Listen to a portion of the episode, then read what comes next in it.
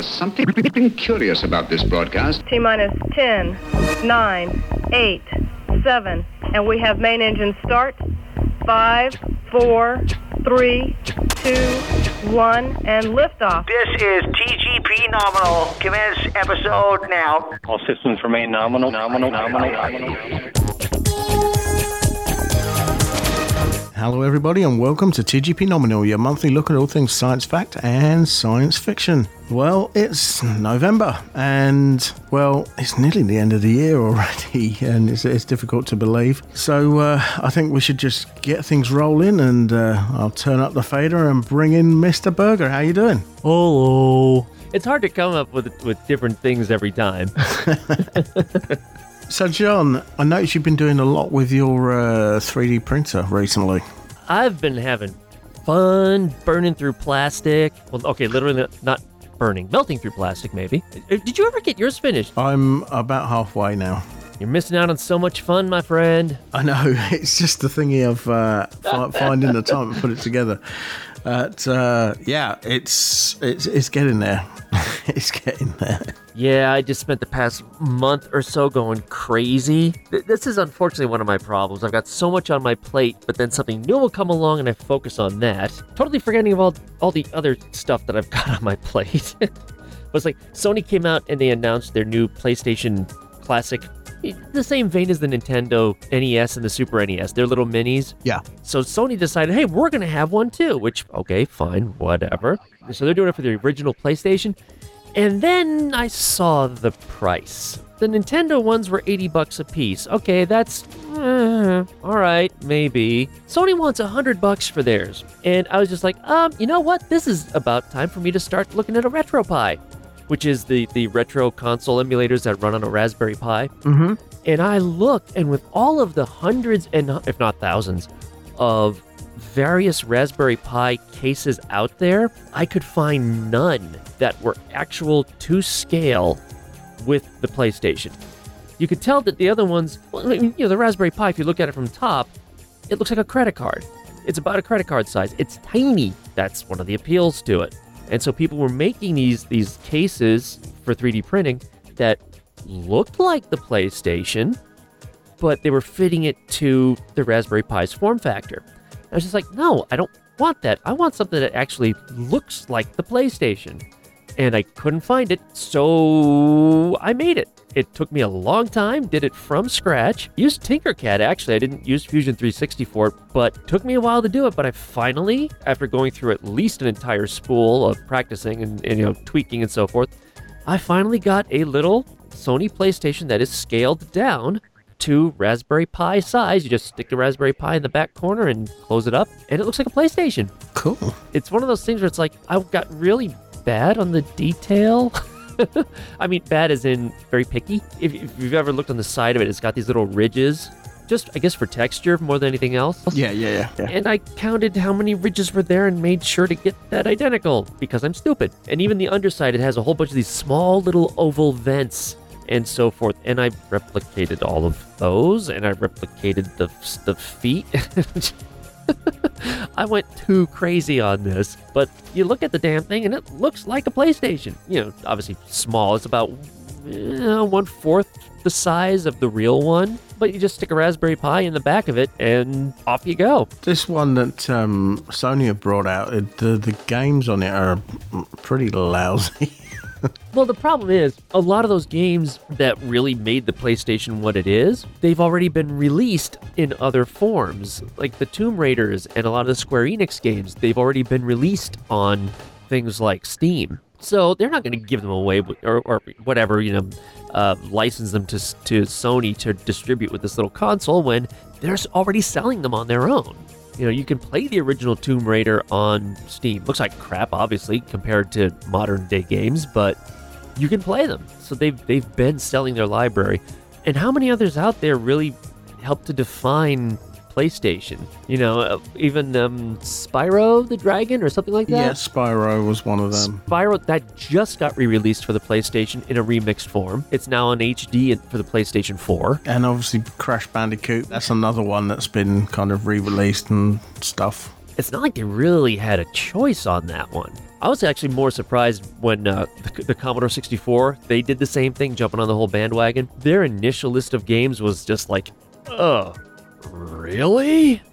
But somehow they actually managed to get a bunch of Epyx games available for it, which surprised the hell out of me. Because I mean, Epyx was like one of the top programmers for the 64. Their games were awesome somehow between the original notice of the launch and the actual release of the Commodore 64 Mini or whatever you want to call it, they were able to pull some of those titles in. So I was more excited for that than I was over what I'm seeing with the PlayStation. But you know, at least this way you throw a Raspberry Pi in, and I do have the Asus Tinkerboard on order. It should be here by the end of this week, but whatever. Supposedly, it will fit the exact same area that a Raspberry Pi will fit, and that's 1.8 gigahertz versus the Raspberry Pi's 1.2. So that should be able to play some of the newer games. That's cool. It's just one of those little things where Spite kicked in, and I really don't know that I'm going to play any retro games on it, but once it got to the point of, okay, I started working on this, I want to finish it. My Spite shield went up. I'm like, no, screw you, Sony.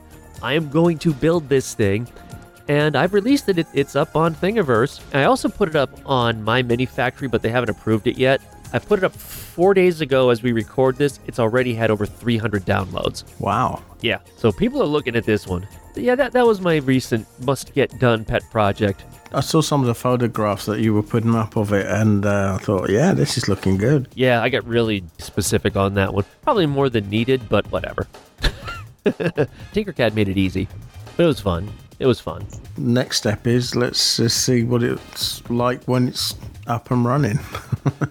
they kind of make it seem like, oh, well, you know, you just download it, throw it onto an SD card, make sure you have the controller plugged in, and off you go. And it's like, yeah, no, no, because it's got Linux underneath. If you really want to tweak it and you really want to work with it, or if you run into any issues, you gotta know the command line. Remember how, like, WordPerfect 5.1, you'd try to install it and it would be a blue background with an ASCII based window and like a little drop shadow around the edges and so forth with white text. yeah, yeah. That's what the RetroPie menus are like. Oh, wow. It just smacks of the old DOS days. yeah, it's like it's not as clean as a setup as you might think, but I'm working on it. We'll see what happens. Cool.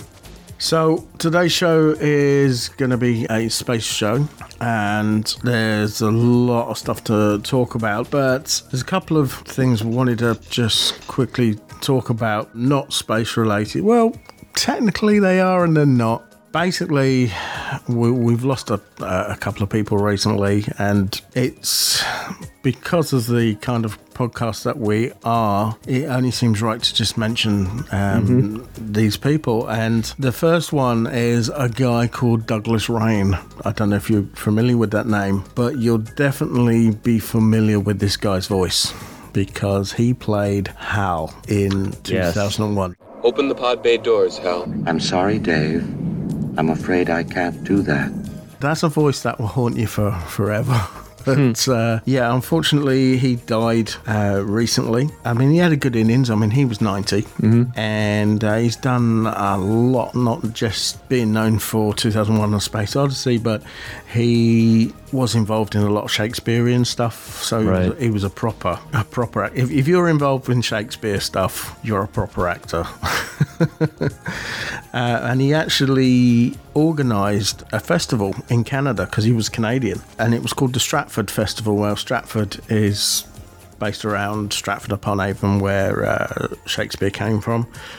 And he was also nominated for a Tony Award in 1972. So he's, he's had a, a pretty good career, to be honest with you. But it is sad when someone with a voice that pretty much everyone who's a geek will know. And uh, obviously, the one that's hit everybody Oh, yeah. is Stan Lee.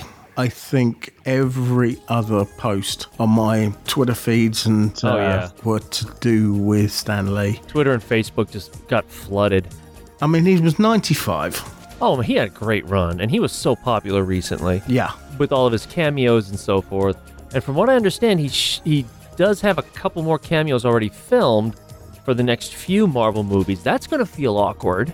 It's going to feel as awkward, I think, as seeing Carrie Fisher actually after, you know, after the occurrence. And that hit home Yeah. when you saw her in The Last Jedi. Uh, and well, it didn't hit me so much with that. It was just that little moment at the end where it says, you know, in loving memory of our princess. That was that was the that hit, and I Yeah. think it's going to be the same with Stan Lee. I, th- I think at least six cameo appearances he's got left. I think they said so. Yeah, and you know, when you hear some of the interviews that he gave about just doing things that you love doing. You know, if you don't love doing what you do, then it's not worth doing it. And um, you know, a lot of that inspirational talk is is a brilliant pep talk for anybody in any walk of life. And um, and that's the reason why he was loved as much as he was. Um, and, and a lot of people were inspired by him. You, you name a comic book artist that probably wasn't in, inspired by Stan Lee. I mean, um, he was doing things when comic books were shunned. You know, as, as a cultural reference, it was something that kids did. You weren't supposed to throw any money at it because it was only for kids. And he changed that. He changed the way the world saw comic books. Well, he even had a, a quote on that. I used to be embarrassed because I was just a comic book writer while other people were building bridges or going on to medical careers, and then I began to realize entertainment is one of the most important things in people's lives. Without it, they might go off the deep end. I feel that if you're able to entertain people, you're doing a good thing. Yeah. So even he came around to realize, hey, you know what? Yeah, I do comic books, but comic books are important. Mm-hmm. They're really important to a lot of people. My friend Ian Hine from Dark Universe Comics, um, you've, you've heard me talk about them in the past and different events that they do. He actually had a beer with Stan Lee and they spoke for about half an hour about comics and stuff. And I thought to myself, how lucky you were. That would have been amazing. Ian knows his stuff about comics, and to be in that room when that conversation was taking place would have been just, oh wow. There's so many different TV shows and things that he's mentioned in or he's appeared in, and um, it's difficult to believe that he's not with us anymore. But Well, you know, it's one of those things that you know it's going to happen to all of us eventually. You try to prepare yourself for it. It's like, it's going to happen anytime soon, and then it does happen, and it's like, I'm not ready for this. I've seen posts that say now that's all of their childhood icons no longer with us. Yeah. Um, I mean, I've got a few out there that are hanging on, and I'm dreading it when it happens. But um, Yeah. Nostalgia is a is a weird thing. Um, it has its good sides and it's got its bad sides as well. Yep. Um, and you know, you just got to remember the good times. I cannot tell you how much I love my fans. They sometimes at night I'm sitting here and I'm thinking, ah, what's it all about, you know? And then I get a letter from a fan, or I read something, or I see something, or I remember something, and I realize it's so lucky to have fans, fans who really care about you. And that's the reason I care so much about the fans because they just they make me feel so great. And there's something if you think about it that is wonderful about somebody caring about you as I care about them whom you've never met, who may live in another part of the world, but they care and you have something in common, and occasionally you contact each other. And this business of fans, I think, is terrific. And I love them all. His legacy will live on for well forever. Yeah. As as long as people still want superheroes, Stan Lee's legacy will will always be there. Yep. Right, so let's take a short break. And when we come back, let's get all spacey. Hi, I'm Matt Damon. I play astronaut Mark Watney in The Martian. In the story, my character is accidentally stranded on Mars. Sending people to Mars and returning them safely is the challenge of a generation. The whole world held its breath when the Curiosity rover landed in 2012. The boot prints of astronauts will follow those rover tracks, thanks to innovations happening today.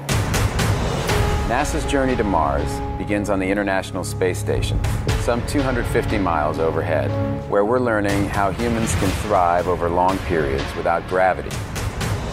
Here at home, people are working across the country on the new Orion spacecraft and Space Launch System rocket that will carry astronauts farther than ever before. When we invent new technologies for exploration, it benefits all of humanity.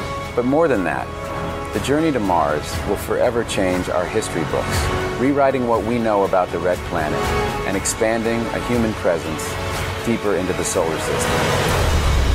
Follow NASA's journey to Mars at www.nasa.gov. Good morning. It's T minus 45 minutes until the final countdown commences. In less than one hour, if all goes according to plan, the three members of the Apollo 11 crew will blast off in their. My father's name was Edwin Eugene Aldrin. Has dreamt of mankind's greatest adventure. I became Buzz. Destination the moon.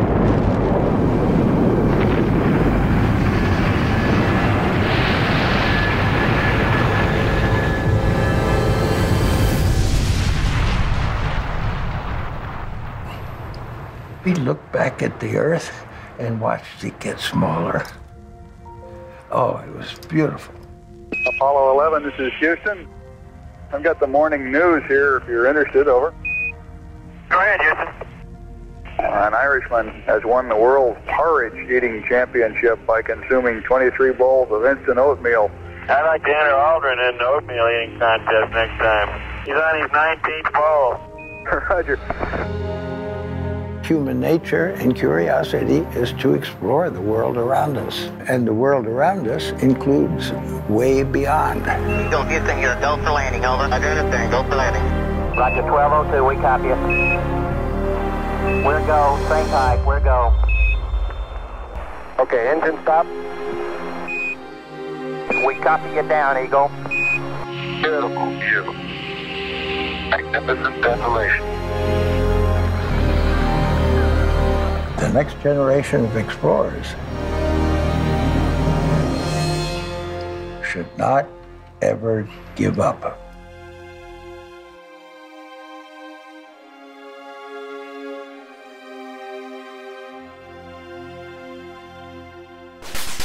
This is TGP Nominal. So, welcome back to TGP Nominal. Now, obviously, we'd start talking about some space related news and all kinds of stuff as we go along. The first story I've got is something that we've both kind of involved with because we've both got certificates to say that we're involved with this mission. Maybe. Now, this is the Parker Solar Probe. Which was a mission to, as they say in inverted brackets here, touch the sun. it's got nearer to our star than any previous human made object. It's past the current record of 42.73 million kilometers or 26.55 million miles from the sun's surface. The previous record was set by the German US Helios 2 satellite back in 1976 that mission also set an all time speed record of close to 70 kilometres a second. Parker is about to smash that as well. Mm-hmm. yes, it is. The expectation is that it will eventually peak at speeds of around 190 kilometres a second. That's 690,000 kilometres an hour.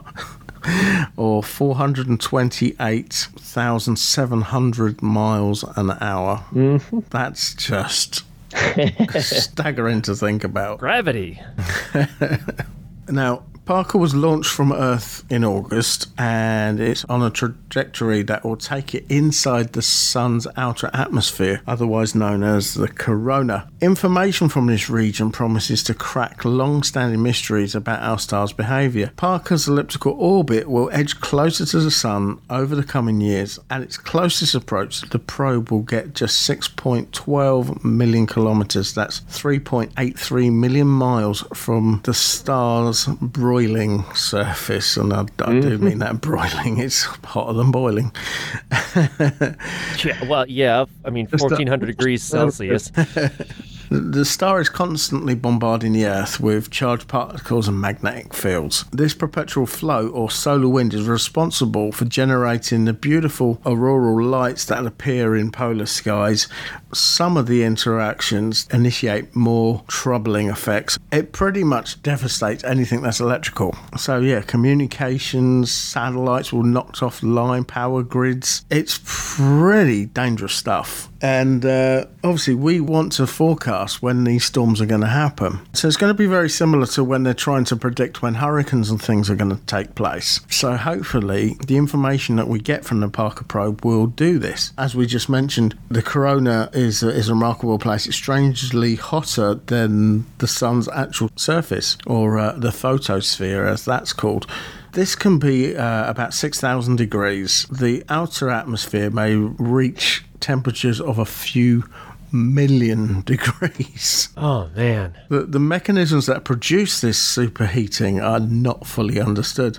Likewise, the corona is a place where solar wind gets the big kick in speed, sweeping out across the solar system at more than 500 kilometers a second, a million miles per hour.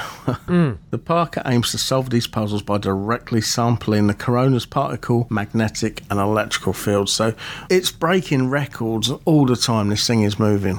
Hopefully, it can help us solve some of these puzzles that the sun creates. Yeah. Well, at least we have a good first step because it's already done its first sweep. That was Yeah. a, that was a couple of days ago. Mhm. It took about two days for it to finally get back to NASA and say, "Yeah, I'm okay." the temperatures that thing has to put up with is amazing. Yeah, a few million degrees. Million. You can't even contemplate that, can you? It's No, I mean that's just. we know how hot boiling water is for crying out loud, and, and then to go so many times beyond that. You've only got to look at some of the, the, the rockets when you get the stage separation and you can see that it's white hot and you can see how hot that is.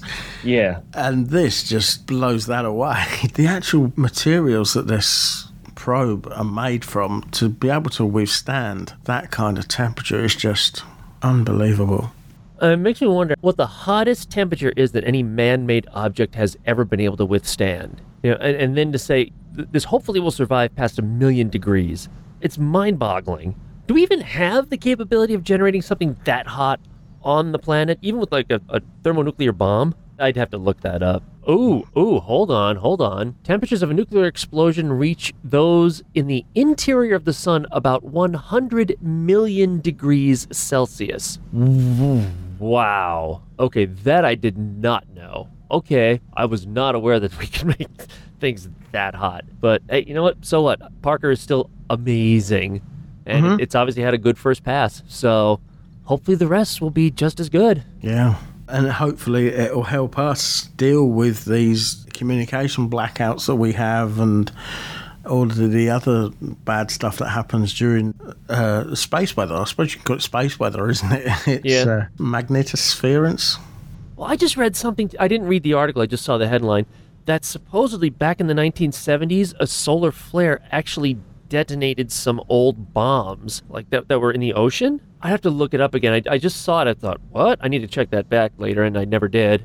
Oh, here it is. And it, that article just came out yesterday. Massive solar storm detonated hidden American bombs during the Vietnam War, according to Navy records.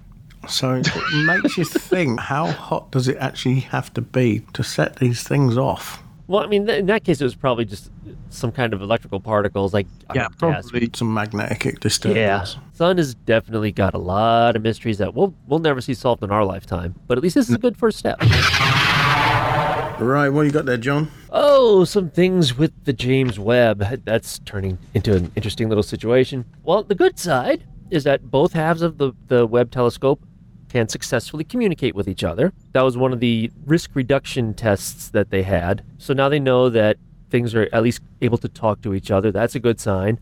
So, you know, they're still hoping for a launch in 2020, but apparently it's been made quite clear that NASA needs to learn from the mistakes of the James Webb Space Telescope and not do this stuff again. An independent review board decided that the mission went a quote unquote step too far for the agency. Speaking at a, a meeting of the Committee on Astronomy and Astrophysics for the National Academy's Space Studies Board, Tom Young said that while the mission may ultimately be a success, its difficulties provide lessons as NASA considers future missions. Said that uh, I personally have come to the conclusion that the JWST had too many inventions, too much risk, and was a step too far. So basically, they packed too much in there. Said uh, there are a group of people who are diehard supporters, and there are others who support it, but they're really angry at the cost growth and the schedule delays. My assessment is that JWST will be supported. I don't think that there will be any issue in this whole political process that something bad will happen, but there could be collateral damage to other NASA programs as a result of this. So he said that I know that we're embarking right now on missions that could make JWST look small by comparison. I would say that the next decadal should wrestle with that problem, the decadal being the financial schedule they kind of make for the next decade, what projects they want to fund, how much they're going to cost, that sort of thing. So yeah, JWST is ruffling a, a little bit of feathers in a way. So they came up with 32 recommendations for NASA to implement regarding the JWST, ranging from identifying embedded problems, whatever that's meant to mean, its testing, and as well as the final assembly. Apparently, they currently don't have a whole bunch of say regarding the Ariane 5 that it's going to launch on. So apparently, they're getting a lot of pushback on that one regarding how much oversight they'd be allowed to have regarding the Ariane 5 launch. Apparently, they're trying to get a bit more on that one, which makes sense. It's their satellite. I would expect that if anyone who would say, yes, our satellites are going to launch on NASA or SpaceX, I would expect them to have some more oversight because it's, well, it's their satellite. Kind of expected that one. My other concern with that is that um, by the time that it actually launches, they may have phased out the Ariane 5. I would think with something this high profile, and NASA's already being criticized for this, I can't imagine that NASA would be too happy with them saying, yeah, we're going to go to the Ariane 6 now. Uh, what? No, we planned this for the Ariane 5. Can we just stick with that? I understand what, what you're saying, but I can understand why NASA might not be too happy with that. Yeah. I mean, unless they can do something like guarantee the the mounting bracket or whatever. Yeah, some kind of retrofit. Yeah, but otherwise, I can understand if NASA's going to be like, mm, no, don't think so.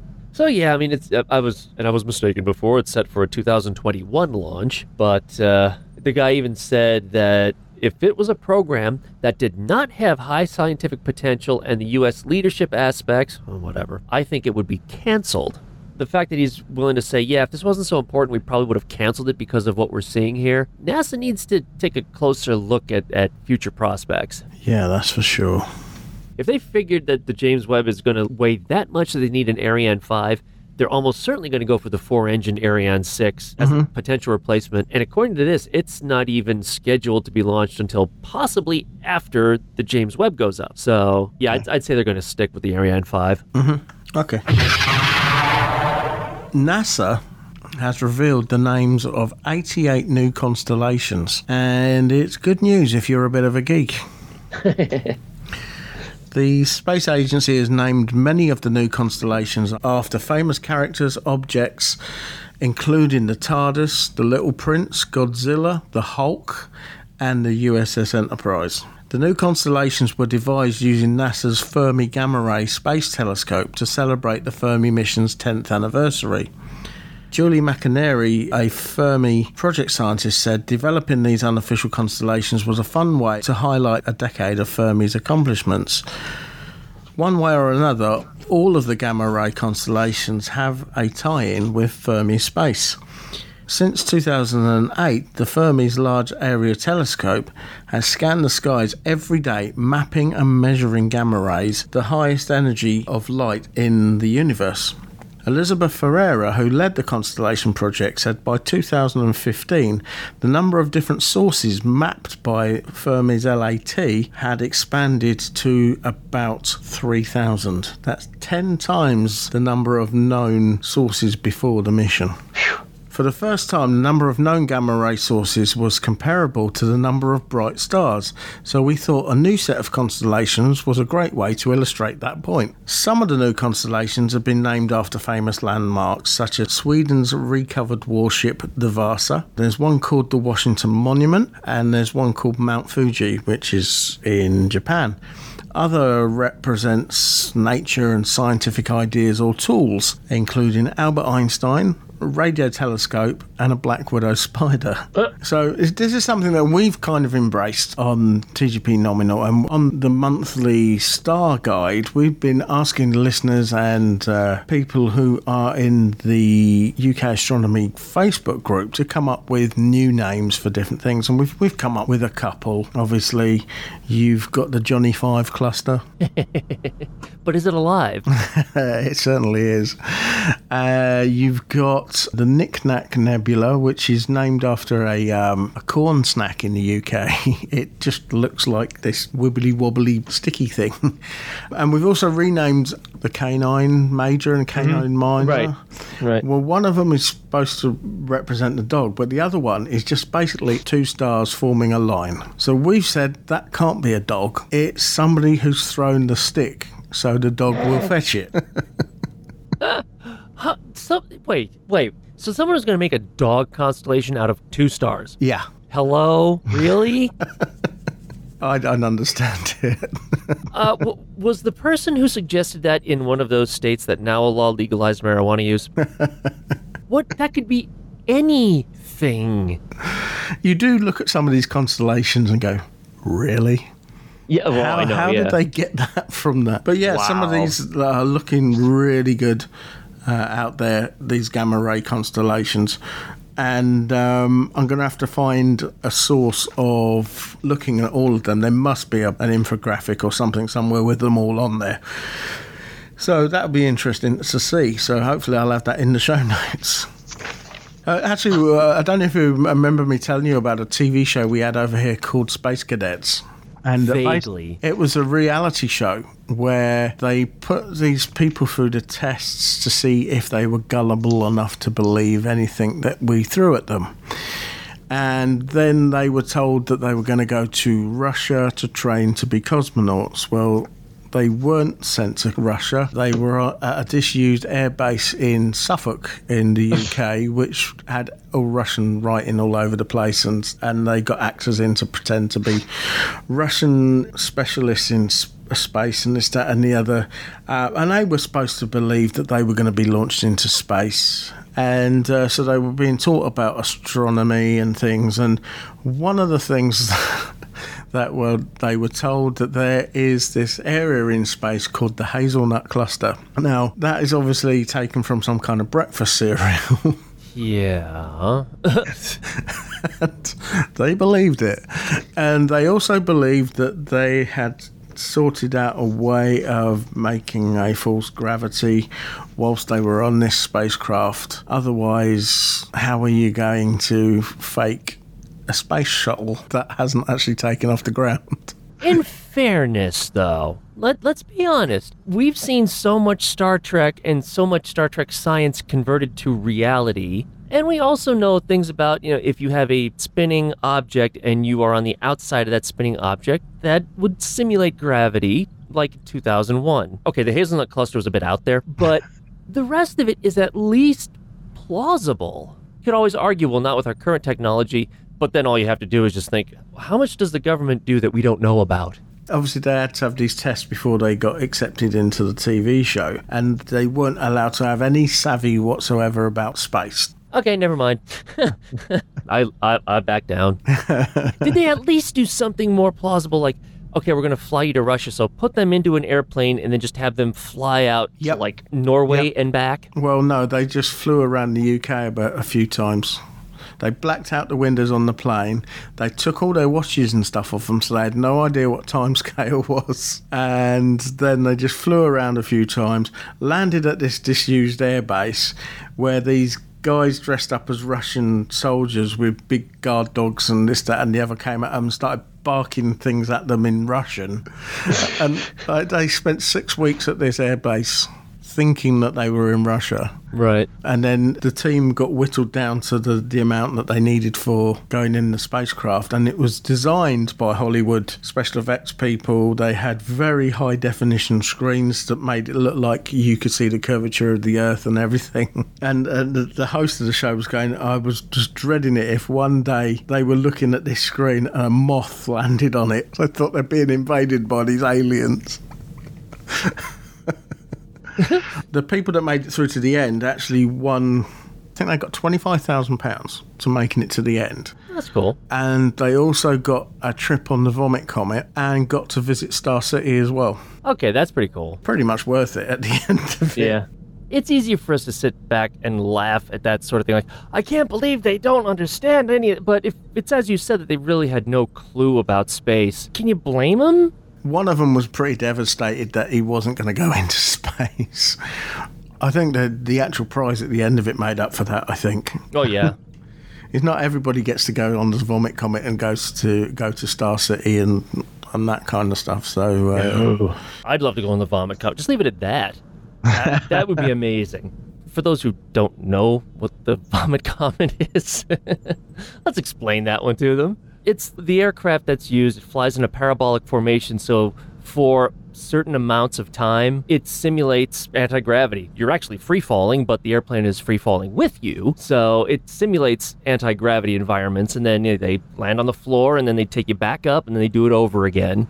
when they were filming Apollo 13, all those scenes that you saw where they're in weightlessness were done on one of these planes. So you can Mhm. imagine how many times they actually had to Oh do. man, that plane got so many hours. Yeah, you can probably understand why they call it the vomit comet because if your stomach is not ready for this kind of stuff, there will possibly be an opportunity where you might need to use a sick bag. So, uh, Yeah.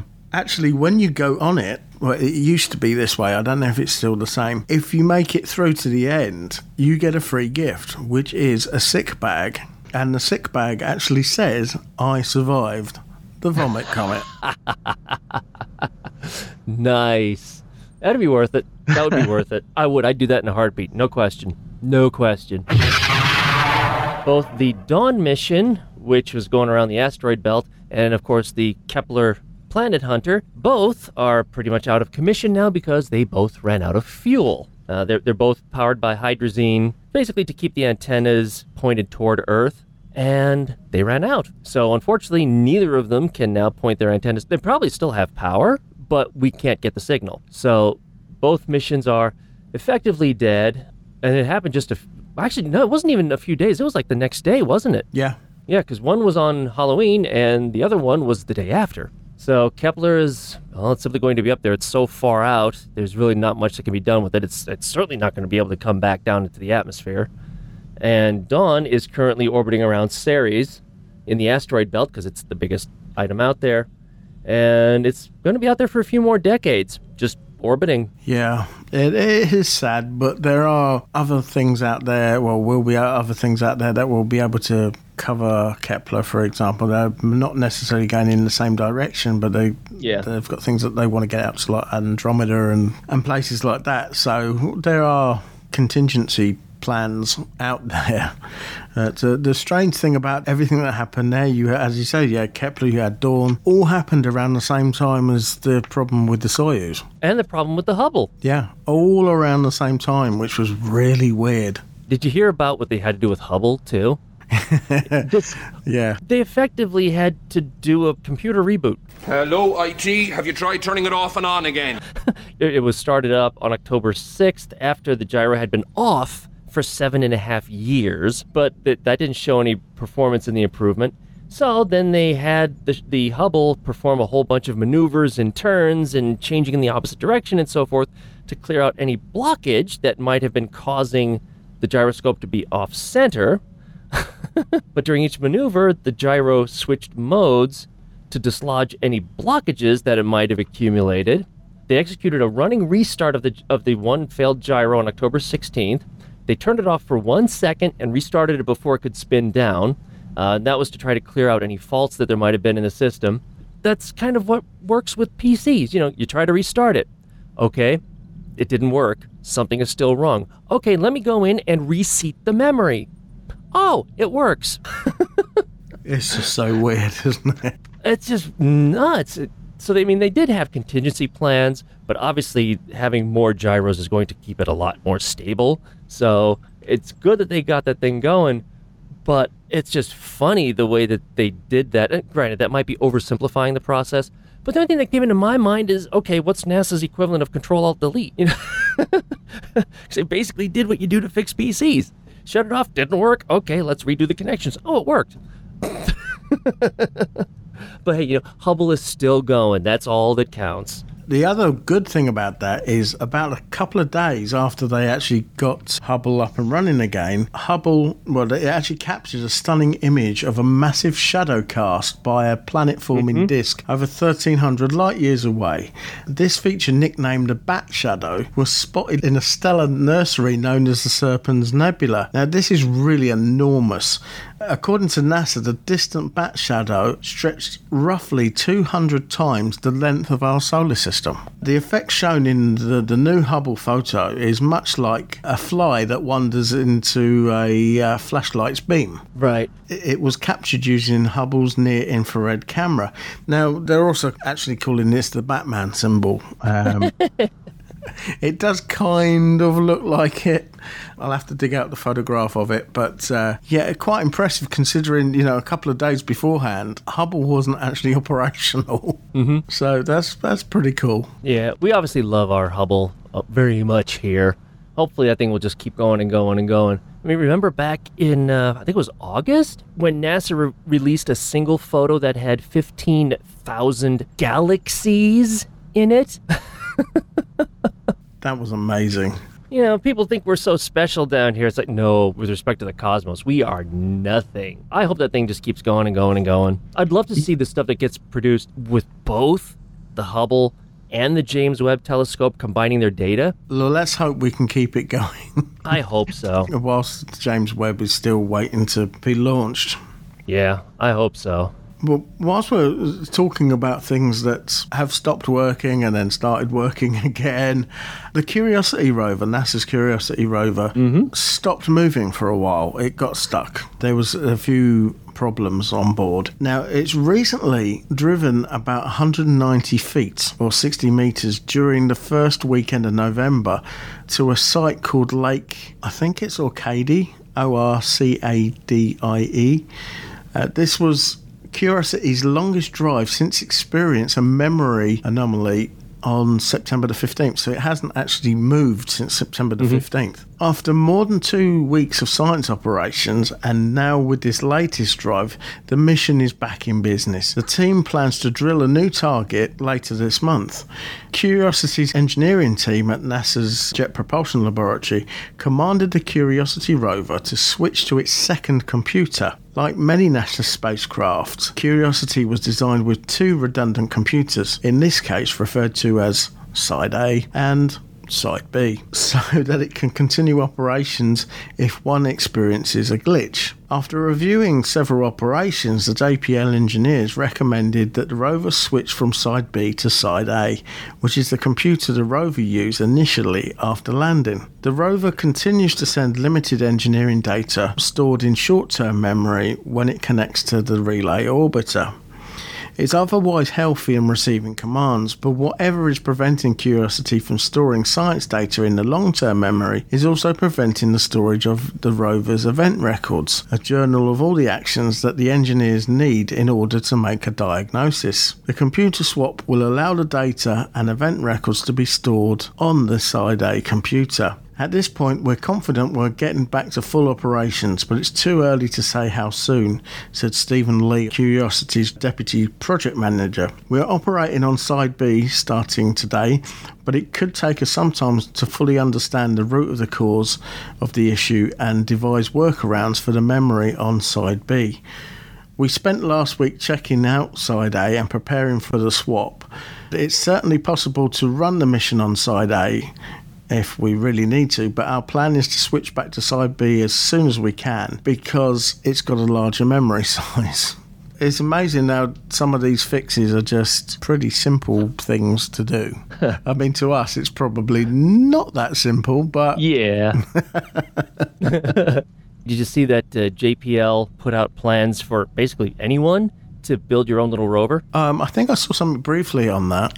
It's not a small thing. It thing weighs 25 pounds. It's made out of metal, and, and so the brain is a Raspberry Pi. It's actually cool. It's got this little color LED screen to use as a face sort of thing if you want to do that. The only thing about it, I was looking through it, and there's a lot of 3D printing involved, and their estimate is that it should cost roughly $2,500 in parts to put this thing together. I was like, wow, really, guys? That's not exactly something that anybody can just go and do. That was a little disappointing. Maybe If as a, gonna- a school project or something. A school. Maybe a school project, yeah. But I mean, they include everything: the the schematics, uh, the STL files for 3D printing, the parts that you need to do it. They talk about how you can order it and roughly how much they cost, and blah blah blah blah. Yeah, as a school project, I thought it was cool. I was like, wow, guys, eh, this isn't something you'd want to do for your family. That's, If I was going to spend this much money on some kind of a robot, I'd be building my own uh, R2D2 Astromech. So I mean, it was cool, and you can get it right from JPL, and everything is open sourced. Like I said, the cost for it is a little bit. Uh, I don't know about that, but it's still cool if you look at it. So that's open source rover.jpl.nasa.gov. It, it's cool to at least look at and think of, you know, maybe if you hit a small lottery, this is something you might be able to do.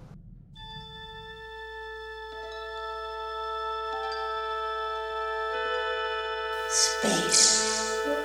The final frontier. These are the voyages of TGP Nominal and its infinite mission to explore space, science, and technology news.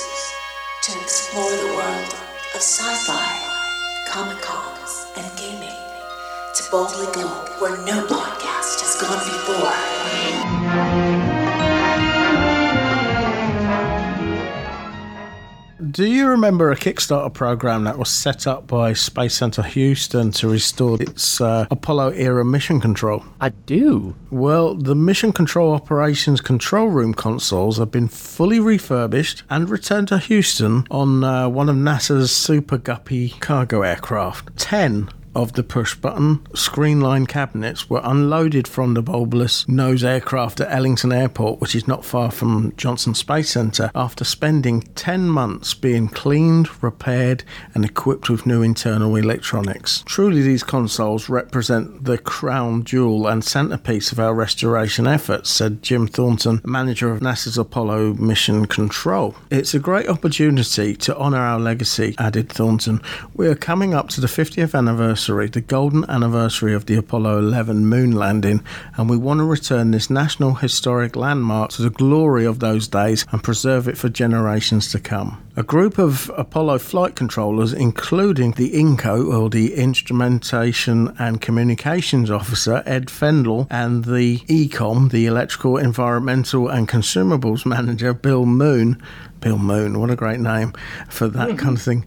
Um, and the electrical power systems controller, Jim Kelly, were at hand at Ellington to get a first look at their former work desks. As conservators from the Cosmosphere Spaceworks Restoration Division unwrapped the Capcom, the capsule communicator, and the flight surgeon stations, the retirees crowded round these machines to have a look at them. The Apollo program, and more importantly, the men and women who made it happen, should be remembered for the historic accomplishments they they made, said Mark Geyer, the director of the Johnson Space Center.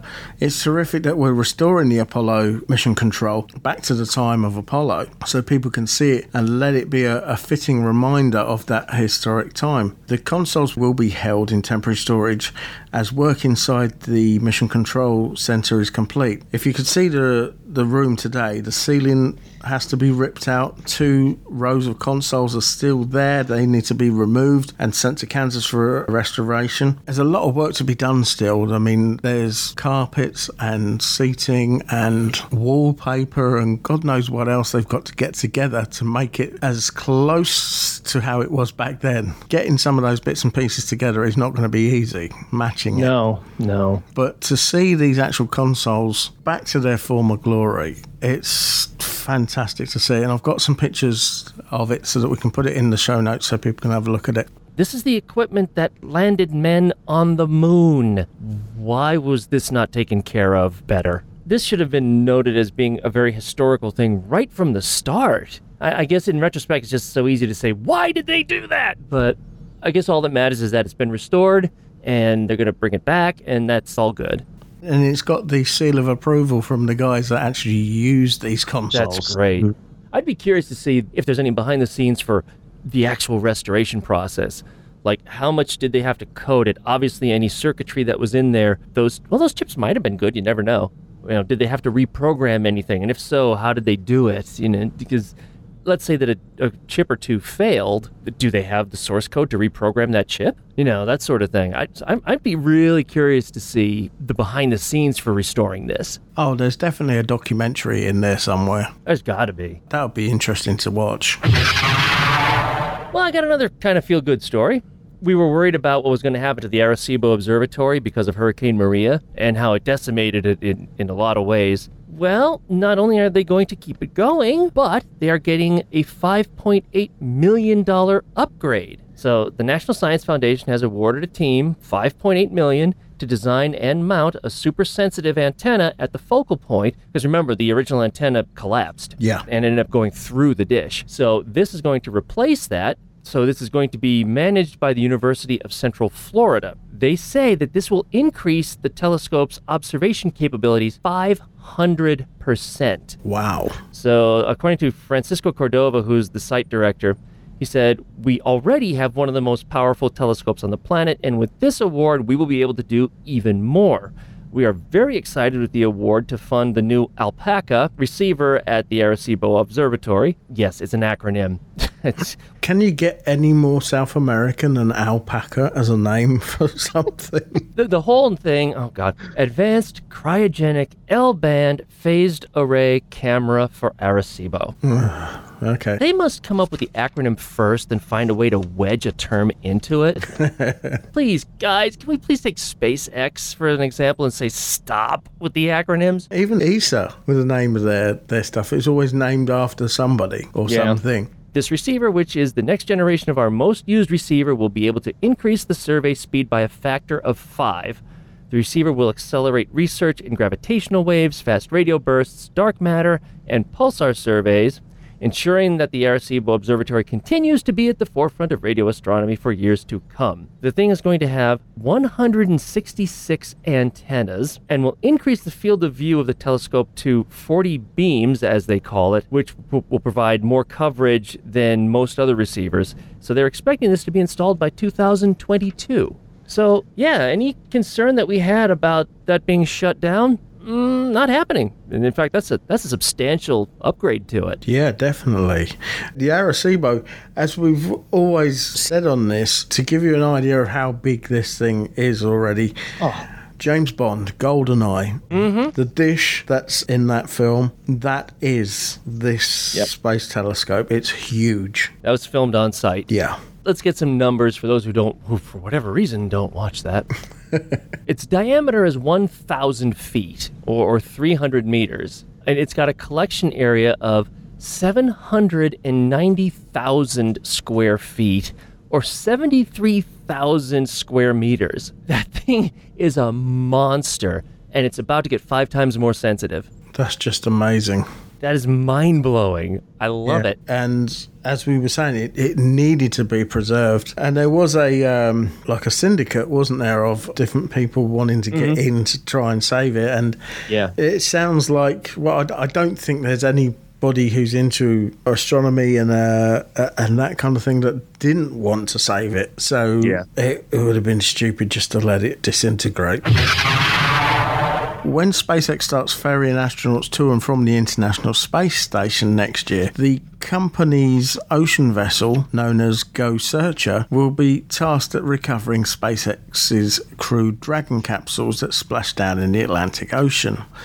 The end of this summer, SpaceX gave Go Searcher a suite of upgrades, including the addition of a helipad to make sure that the boat can swiftly recover Dragon capsules that carry astronauts back to Earth. During an ideal mission, Go Searcher will lift the Crew Dragon out of the water by a crane attached to the end of the boat, according to NASA. The capsule will then be hauled onto the deck of Go Searcher, and the astronauts will be evaluated by doctors from SpaceX and NASA. But if something goes awry during the landing, astronauts can be airlifted directly off the boat via helicopter and taken to hospital. The helicopter will also carry medical emergency personnel. That way, the doctors can be on hand at every step of the way to help the astronauts that might need to be evacuated quickly from the capsule. The first of SpaceX Crew Dragon flights is slated for January 2019, and the Crew Dragon will be empty for that mission. But if the vehicle's key systems check out okay, the uncrewed test flight will then be followed by a crewed one on a schedule for June 2019. At the same time, NASA's other commercial crew partner, Boeing, is uh, scheduled to fly its capsule, the uh, CST 100 Starliner, for the first time without a crew in March 2019, with a crewed launch set for August. However, Starliner is designed to land on the ground, so there's no need for a recovery boat. On a similar note, in order to ensure that they remain competitive, Blue Origin indicated that it will be following SpaceX's lead by recovering its first stage rocket boosters at sea. So the company has acquired a used Danish vessel known as the Stena Freighter which has recently arrived in Florida. Much like SpaceX's autonomous spaceport drone ships, this vessel will be used to retrieve the spent rockets after they deliver their cargo into space. The purchase of the Stena freighter was announced in August of this year. Since that time, the vessel has made its journey from Spain to Pensacola in Florida, where it berthed on October the 20th. There it will remain in dry dock and receive upgrades before being delivered to Blue Origin's facilities at Port Canaveral in Florida. Yeah, Stena is a, a big European company. They do cargo vessels, but they specialise in ferries, cross channel ferries and that kind of thing. It's quite a big vessel. It's, it's bigger than the drone ships, but um, they're not autonomous. These things are huge and they need to have people controlling them on board. So that'll make a difference with more safety issues to deal with. That's all right. That's okay. So, whilst we're on the topic of SpaceX, SpaceX may be about to reuse a Falcon 9 first stage booster for the third time. This will be the first time a booster has been used more than twice for missions. The SSO-A launch could prove the resilience of the Block 5 booster and may pave the way for more ambitious launches. The Block 5 is expected to serve 10 launches per booster with minor checks and 100 launches with refurbishments. Now, the SSO-A launch, which is dubbed SmallSat Express, will be the largest single rideshare mission from a US based launch vehicle to date. A company called Spaceflight Industries has contracted 64 spacecraft from 34 different organizations for the mission. It includes 15 microsats and 49 CubeSats from both commercial and government entities, of which more than 25 of them are from international organisations from 17 countries, including America, Australia, Italy, Netherlands, Finland, South Korea, Spain, Switzerland, UK, Germany, Jordan, Kazakhstan, Thailand, Poland, Canada, Brazil, and India. Among the spacecraft on board are 23 of them from universities, 19 of them are, are imaging satellites, 23 are technology demonstrations, there's one art exhibit and one is from a middle school. So I had a look into what the school students had actually put together for the mission. The kids are from the Weiss School, which is uh, a pre kindergarten through to eighth grade private school in Florida, and they have come up with a CubeSat called the Weiss Sat 1 to test the viability of aerobic and anaerobic bacteria that has been thawed after being entrapped in ice, which often happens on comets when nearing the Sun in low Earth orbit. The program received a grant from NASA's CubeSat launch initiative, which is funding the rideshare launch of the SSO Stroke A. The initiative provides access to space CubeSats developed by educational institutions, which is really cool. I'll put up a, a link to everything that's involved in this project because there's a lot more than what I've just read out there. There's a lot involved in it. Then I had a look at the art project. It's a collaboration between the Nevada Museum of Art and an artist called Trevor Paglen, and it's called the Orbiter Reflector. The Orbiter Reflector is a sculpture constructed of a lightweight material similar to mylar, which will be an orbiting sculpture visible from the Earth with the naked eye. A little bit like do you remember Rocket Lab did that Humanity Star? Yes. Mm-hmm. Yep. Bit like a disco ball in space. Yeah. Um, and appear in the night sky with tracking systems to allow observers to follow it when it will appear overhead in their area, which is pretty much what they did with the uh, Humanity Star as well.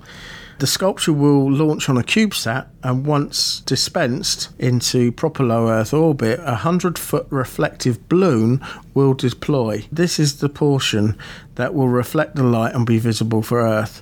The artwork is not permanent, it will deorbit in a few months and burn up into the atmosphere, leaving no trace behind and no space debris.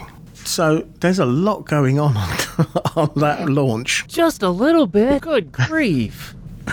a lot of projects.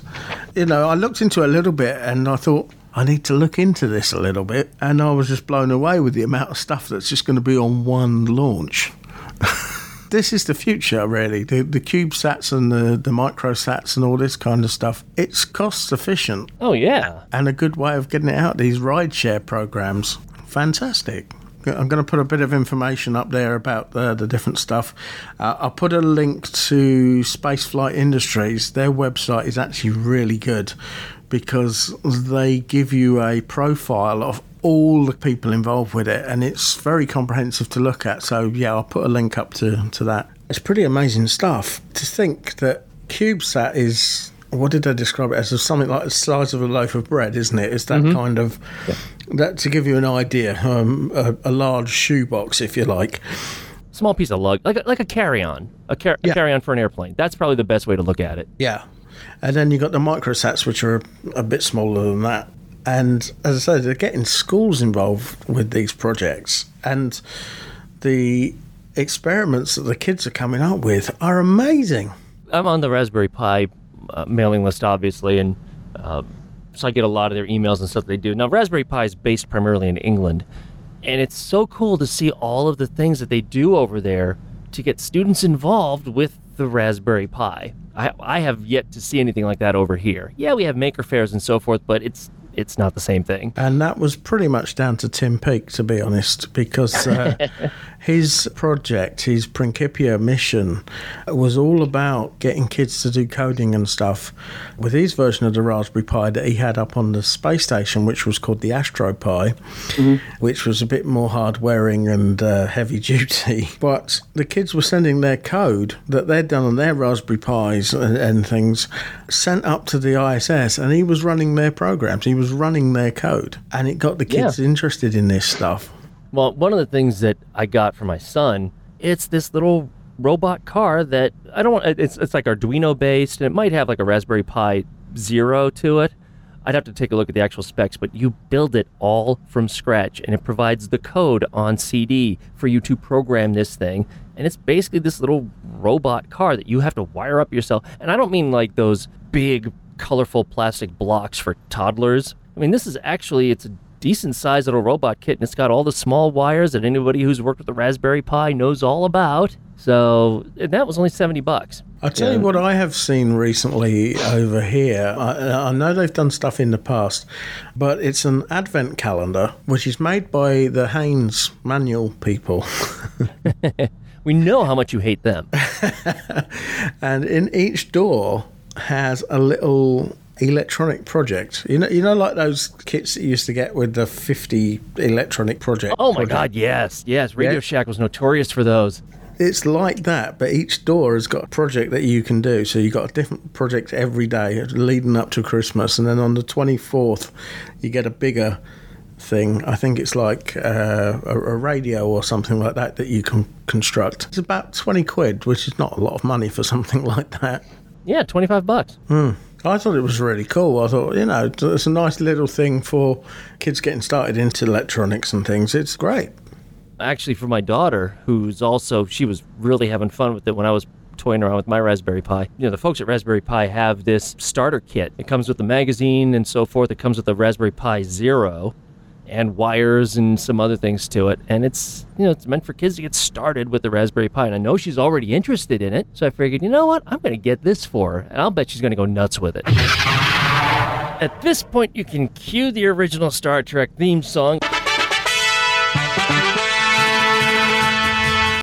Of course, we'll probably get a takedown if we have that done, so we probably shouldn't do that. But astronomers have discovered Vulcan.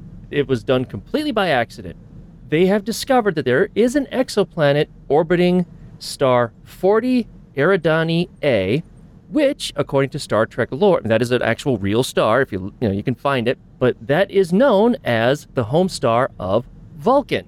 So it's 16 light years away from Earth, over in the constellation Eridanus, and they weren't even looking for a planet when suddenly it's like, hey, here I am. See it directly, like you would have, you know, maybe with uh, seen something more with Kepler and so forth.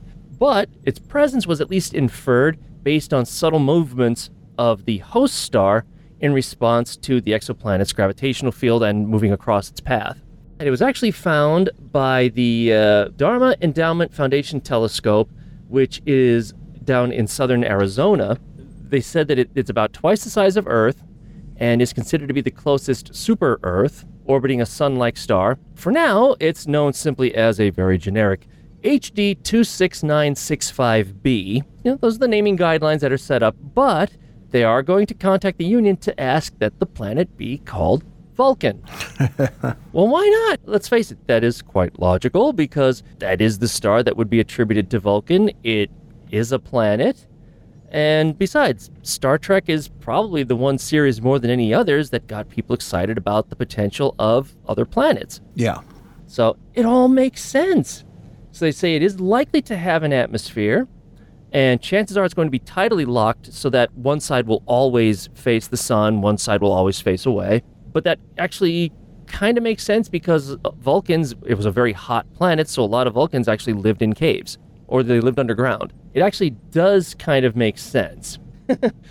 That's one of those things, especially with they weren't even looking for it. And all of a sudden it's like, oh yeah, there it is. There's a planet around that star. What the heck? We'll call it Vulcan. Okay. Why not? So, you know, whether there's life there, well, I mean, it is in the habitable zone. You never know. Sadly, we don't even have warp technology yet, so we couldn't attract their attention if we wanted to. I'm still annoyed that they never got round to calling one of the new uh, elements for the periodic table after Lemmy from uh, Motorhead. Because it has to be named after a scientist or something like that. So, yeah, they wouldn't accept lemmium as a heavy metal. they gotta have some fun with it. Come on. Oh, well. and, and it's one of these ones that the kids would have remembered as well when they're trying to learn the table. Okay, before we go, you probably heard this on my podcast, but I don't know if you actually went to see it. But there's an animation out there from Taiko Studios called One Small Step. Did you happen to go see that? I haven't. I've heard of it. But oh, you I- have. You want to talk about somebody's cutting onions? This is the one to do it. It's a small animation. It's only like eight minutes long, but it, it's about an American girl whose father is Chinese. Her mother is dead, apparently, but I'm assuming she's Chinese as well. And it's just, she has this dream about becoming an astronaut. And that's what it's all about. And just the struggle that she had to do that, the problems that she ran into. It's, it's more heartwarming than anything else. You've got to see it. You, you will be cutting onions when you watch this one, even if you don't have onions in front of you. The animation is gorgeous. The story is wonderful. There's no speech in it at all, but it doesn't need it because everything is handled through the visuals. And that's over at Vimeo, and it's called One Small Step. It's from Taiko Studios. You've got to see it. You've absolutely got to see that. Strange you should say that. I, I've put it up on the Facebook page for TGP Nominal. There is a commercial that's come out for Christmas, and it's by a uh, company called Very. And this commercial is basically about a little girl who her parents bought her something when she was small, which inspired her to go on to greater things. And what this thing was, was a toy astronaut's helmet. And she loved space and she went to school and she was teaching other kids about space and things. Went on to university, went from there, became an astronaut. And it, mm-hmm. it's basically telling you to buy something for somebody that inspires them to inspire others. So it's along the same premise then. Yeah. But there are some usually some really good Christmas commercials on on UK TV, um, and this one for me has stood out for that reason. So watch And- one, then watch the other. That's what we're telling all of our listeners. Pretty much. Watch So- one, wipe your eyes, calm down a bit, then watch the next one. It did hit me a little bit emotionally because I can relate to it, but I don't think it's going to be as emotional as the the one you're talking about. One small step, it's fantastic. You will definitely get hit in the feels. Spamhead Productions are a small independent sound recording company based in rural Hertfordshire. We specialise in creating content for all your podcasting needs, whether it be field recordings, vox pops, or capturing the atmosphere during social events. Editing is a very time consuming job, so Spamhead Productions are on hand to take away some of the burden for you.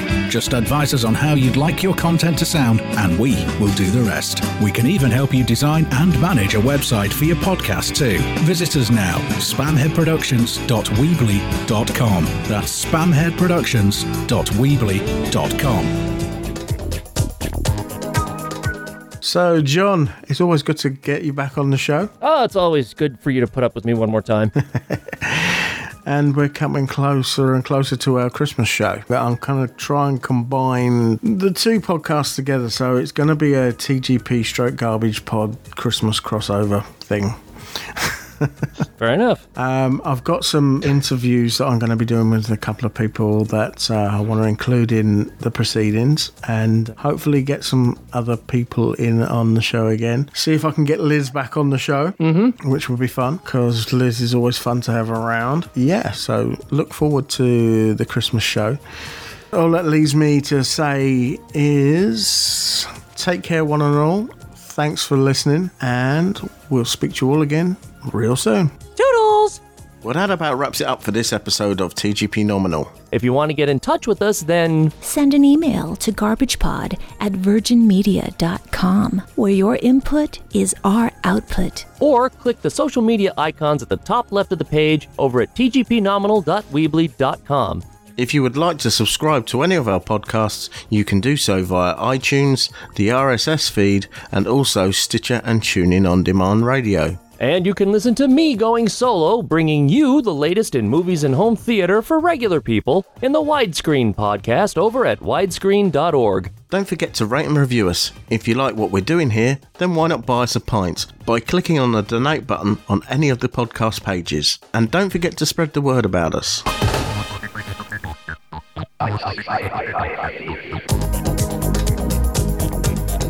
Station, this is Houston ACR. Thank you. That concludes the event.